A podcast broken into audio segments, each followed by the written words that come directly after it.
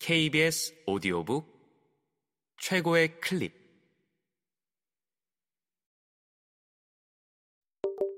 KBS 오디오북.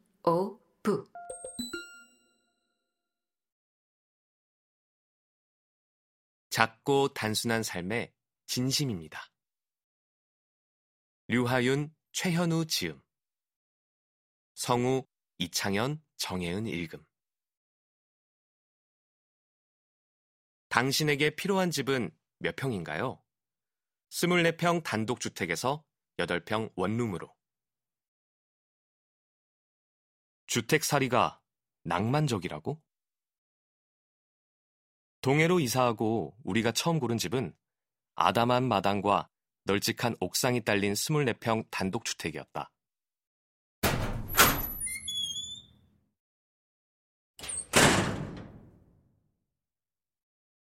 평생을 아파트에서 살았던 하유는 주택살이에 대한 로망이 있었다. 작은 텃밭을 가꾸고 옥상에서 햇볕을 받으며 빨래를 널고 동네 고양이들의 밥을 챙겨주고 집안 구석구석을 내 취향대로 마음껏 꾸미며 사는 삶. 내가 상상하기에도 나쁘지 않을 것 같았다. 그렇게 우리는 2년 동안 꿈꾸었던 모든 낭만을 이루며 살아왔다. 텃밭 농사를 지어 식재료를 길러 먹겠다는 꿈은 보기 좋게 실패했지만 그때를 생각하면 순간순간의 소중한 장면들이 그림처럼 떠오른다. 햇볕 내음이 스민 빨랫감들, 우리의 취향이 고스란히 담긴 정겨운 집안 풍경들, 동네 고양이들과 더불어 살아간 시간.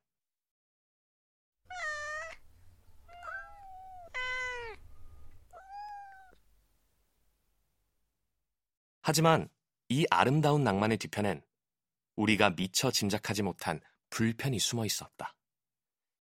우리가 살던 주택은 연탄으로 난방을 하는 집이었다. 연탄 난방 관리가 그토록 힘든 일인 줄은 우리 둘 다 상상도 못했다.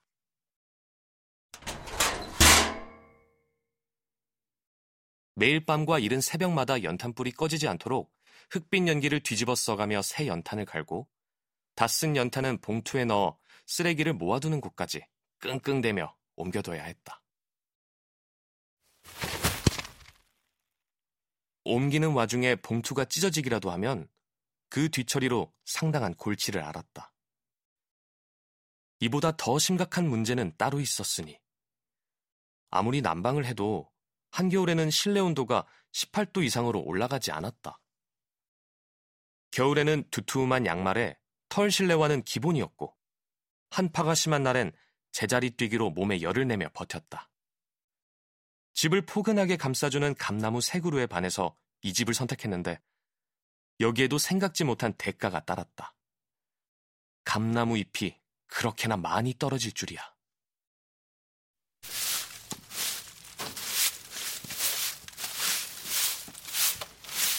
정겨운 감나무 새 그루를 날마다 감상하는 대신 우리는 매일같이 마당을 쓸어야 했다.